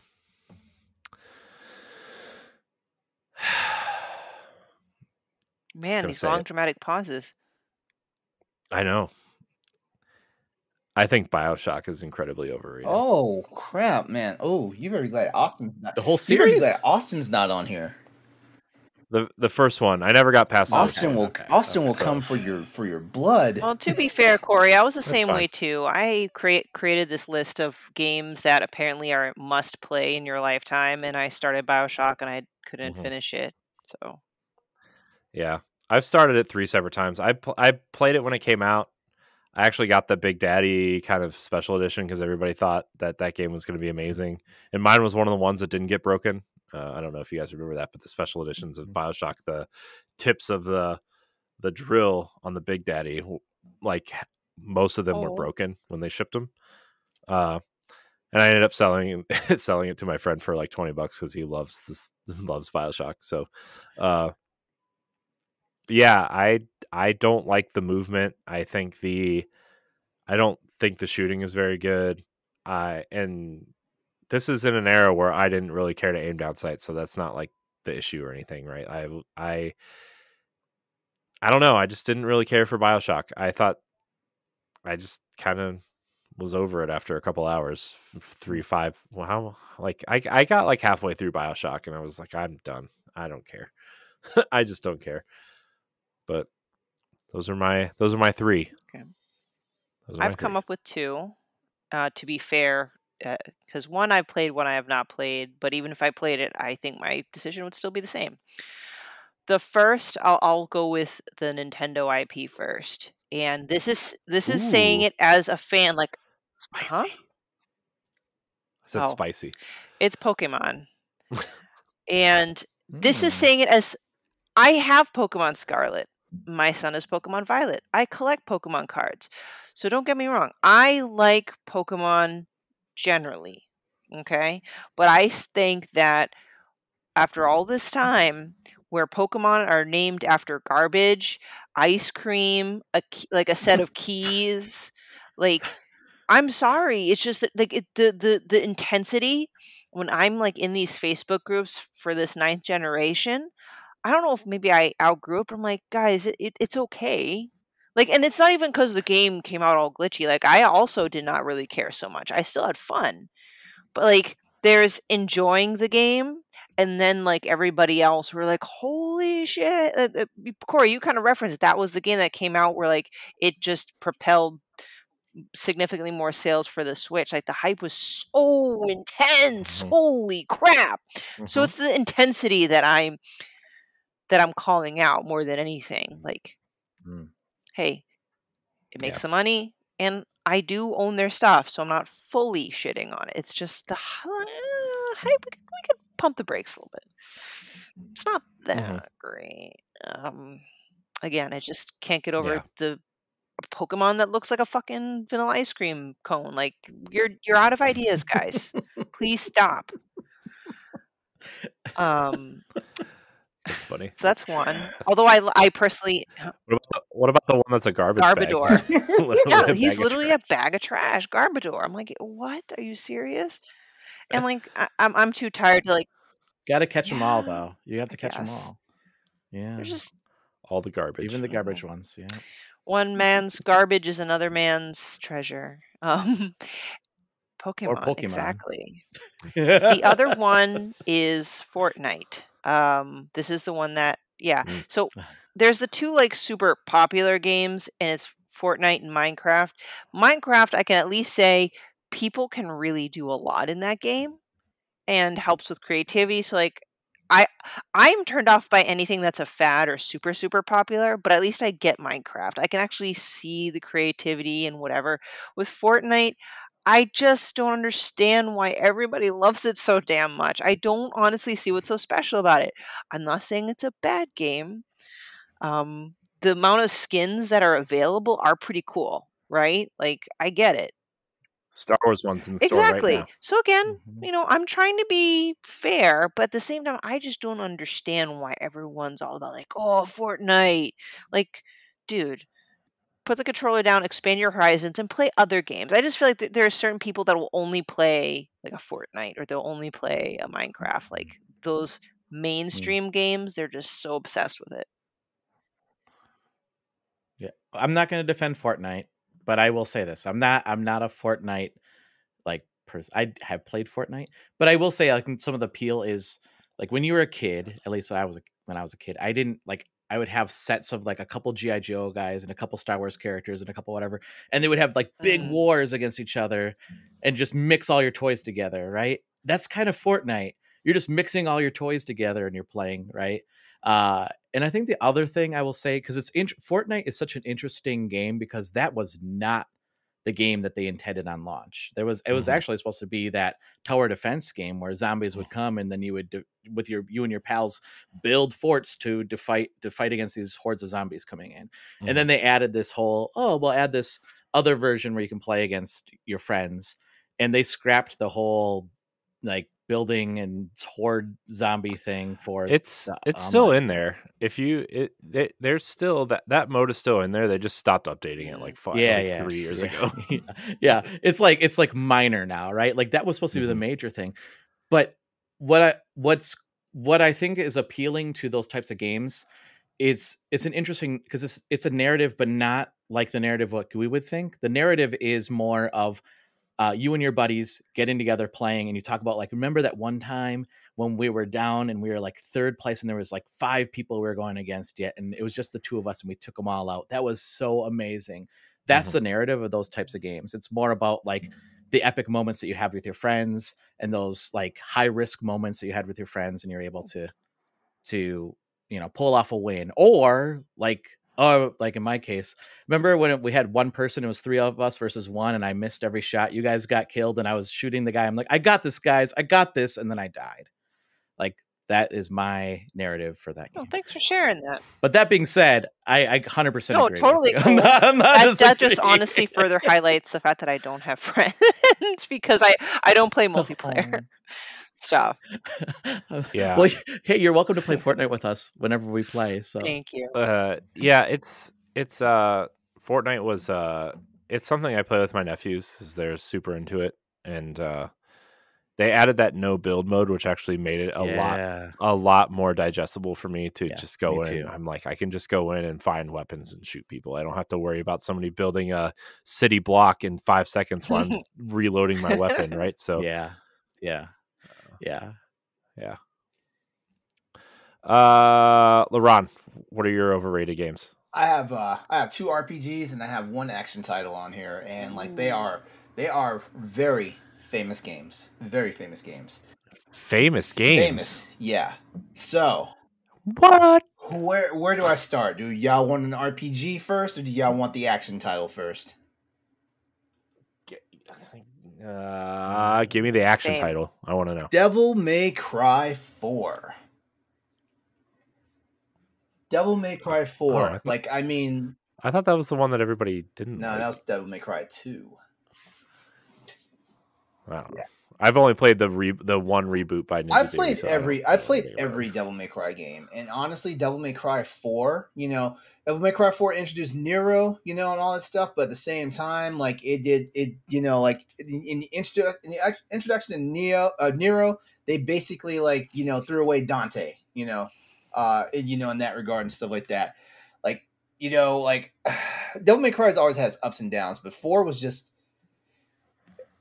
I, I say this a lot. I say this a lot when I describe Devil May Cry 4, so I'll say it on this podcast. Devil May Cry 4, you spent half the game playing as not Dante to to play with to wind up playing with Dante and just play the game in reverse. Like that, I'm sorry. That's that's a big jerk. That's that's a big hand job for me that doesn't have no payoff, in, in my opinion. you know, combat combat was pretty decent, even though like you know like there was that stylish factor I didn't feel was there. Like stylish stylish combat is kind of what made the Devil May Cry series what it is, and like and and like it seems like every even numbered Devil May Cry kind of stumbles because Devil May Cry One was phenomenal. Devil May Cry Two could die in a fire. Devil May Cry Three brought it back, brought it back in style. Devil May Cry Four, like what the fuck were you thinking? Devil May Cry Five, excellent game. And stuff like that. So, What about the reboot? oh, I You love DMC one. Devil May Cry. I love it. I love it. And you know what, Internet, come for me if you want to. Hit the show notes. You you'll find you'll find where to find me at, on social media and all that stuff. Let's talk if you if you guys feel bad if some type of way about DMC Devil May Cry because that game was hot. That game's awesome. I got I got every single achievement. Uh, here's the thing: I was playing it on my PS3, and I almost got uh, almost was my first platinum trophy. And then I started playing Final Fantasy 13 alongside it, and it bricked my console. Oh. So I turned around. So I turned around and bought it on Xbox 360 and got every achievement and almost got all the achievements in the DLC as well. bricked your console. Wow. Yeah. Which was sad because I, I really liked I really liked Final Fantasy 13 and uh, that was that's I another just- overrated game in my opinion. Is that the RPG one you were Overrated? No, talk it's not about? that. No, but guess what? nobody li- Yeah. nobody li- guess what? nobody likes Final but Fantasy guess 13. what? One of my RPGs is a Final Fantasy title, and it's not which seven. one is it? It's not seven. Oh, seven. It's- it- you better not say six. It's not. Oh Ten? god, I love Ten? I Ten? love six. Ten? Ten is great. Ten is great. It's Final Fantasy eight. Okay. Oh. Okay. I love Final Fantasy 8, but that was also the one of my first ones. Final So. Fantasy VIII, you know, like it had the makings of this great RPG opera, in my opinion. It really did. And, uh, you know, it's, it's not just because like that opening theme, you know, that op- the game's opener had that operatic song to it. What really, what really upset, what really upset me about Final Fantasy VIII is the fact that you know, like we have this world-ending event coming, but your main character is worried about this girl that he saw at this dance. You know, Priorities. you know, like Yeah. you know, I mean, that's what I was worried about when I was you know, in school. the too, head so. mistress, the head mistress is crazy and is going to crack the world apart. But I have to find this girl that that that danced with me for like half a moment, you know, mm-hmm. at the graduation ceremony and all this stuff. And you know, and and speaking of that girl, she's like, I'm not sure who's more useless in the Final Fantasy series. Is it Rinoa or is it Yuna? I, I don't know. Whoa, Yuna's the best black mage in Final Fantasy. X. Yes, I learned that after I beat Final Fantasy X. Like I was like, why didn't y'all tell me this while I was playing Final Fantasy X? Because I really thought this chick was not not worth a damn. yeah. Uh. So yeah. So I mean, honestly, there was a lot of good things. Like I love playing the card game. I spent I, I, I wasted a lot of time in Final Fantasy VIII playing that card game. that that is that's that's that's for real. And you know what? I hope they never remake this game. I hope they never do it. It's just Well, the next one, the next one after seven is supposedly nine. So Ugh, I don't know how I feel about that either. I didn't enjoy nine either, That's- but I didn't think nine was overrated, which is crazy because nine people love nine more than they love nine eight. is awesome. Um, Mhm. I love yeah. nine. Nine was my first one though, because I so it was funny. I ended up buying Final Fantasy seven, eight, and nine. Like Final Fantasy ten was coming out, and like I was, I had just gotten a PS2, and I was really excited. and I never played a Final Fantasy game before, so I went out and bought seven, eight, and nine right before ten came out, and I didn't realize how long those games were. So I played nine, and then I played ten, and then I went back to eight, and then I played like I don't know a few hours of seven. I'm like, "Ah, I don't want to play this. all right, and uh, and my and this is not even my this this is not my number one pick. I just I just I just called them out and just the way I felt like dealing with them. It's Legend of Zelda: Ocarina of Time. It, it is. I'm I'm kind of with you. It there, is. It is. You know, yeah, it did some groundbreaking things, and Stephanie has logged off for the night. Would you know? I'm sorry, Steph. You know, I love you, but I don't know. And you know, part of it's me. Honestly, part of it's me. I was not ready for Zelda to make that move to to that type of style of game. I wasn't, and I still, I still am not. And What are we like? Twenty five years later now? Like, I still don't. Something I like still that. don't like. I, I still don't like it. You know. Um, I still don't like that style of Zelda. You know. But what honestly, like, what kind of got under my skin is the game was kind of annoying. The game was annoying. Like, like Link had a voice. You know. Um, you had this little sprite that was yelling at you like every five minutes and stuff like that. You know. Uh, Navi is Yeah. annoying. That, I the will give you movement mechanics I- I wasn't quite used to the Nintendo 64 analog stick too, so the movement mechanics are kind of clunky, you know, and stuff like that. Um, but what really what really took the cake was either when Link died or he fell down a cliff. Oh my god. I was not ready for I was not ready for all that noise. I was not. And the one the one thing I did like about Ocarina of Time, even though I never beat it, I watched the let's play of it. Is the is when he took out Ganon. that was I was not ready for that, but that, but it also made me realize, hey, Legend of Zelda has always been a violent game. We just it's just it was just all cutified with sprites and everything, so we didn't realize what was going on. You know, like like sh- you, you sh- very first game, he shot Ganon through the heart with a silver arrow, and the guy exploded, and a pile of ashes was left with the Triforce sticking out of it. Like, damn. Fast forward to Wind Waker, like he basically does the downward thrust from Zelda from Zelda Two, right into Ganon's skull, right through the circlet. Like, man, Mhm. yeah. But um, but yeah, those are my uh, Final Fantasy VIII, Ocarina of Time, and Devil May Cry Four. Wow. What about you, Roger? Uh well, first of all, I'll say Final Fantasy, the first game. Because it's not the Final Fantasy. It keeps going. no, that was a joke. That was a joke. What? Um, uh, uh, I love so it. I I, I may have I may have misunderstood the assignment here because like my games that I picked, uh, like I think they're they're like over. I think they're overrated, like or overhyped. I guess that's that's what I was thinking. I mean, you Oh, can pick that overhyped too. or overrated, fine. yeah. Okay, okay, okay, okay, Yeah. okay, okay. So the first one I'll say is uh, No Man's Sky. Oh. Uh, because when it was released, right, it was super overhyped. I mean, like they were saying, like how awesome this is going to be. You're going to go to all these different planets, and you're going to run into all these different people, and you're going to be able to name your planets before the other people do. And like when they see your planet, they'll be like, "Oh, that's their planet." And like none of that was true. None of that was true. Now it is right now, but at the launch, it was not true. Uh, so and I was super excited This- about that game. Like that was that was on my list of like games I need to This, get. this kind of goes back to our conversation earlier about expectations versus the reality when the games are Yes. launched. Yes, yes. But they did Yeah, set, yeah, the set the expectations. on expectations. You know, one. yeah. Yes. Uh, so that's my first one. The second one is uh, Mario Strikers Battle League. Oh, wait, Uh, wait, wait. That's new. That's uh, the new one, right? That's a new one. Yeah, yeah. So I was I love Mario Me too. Strikers. I loved it on the Wii. It's so much fun. And then when they said they're going to come out with it on the Switch and there's going to be leagues, and I was like, oh my gosh, this is going to be so amazing. And then I played it, and I was this game is not very much fun.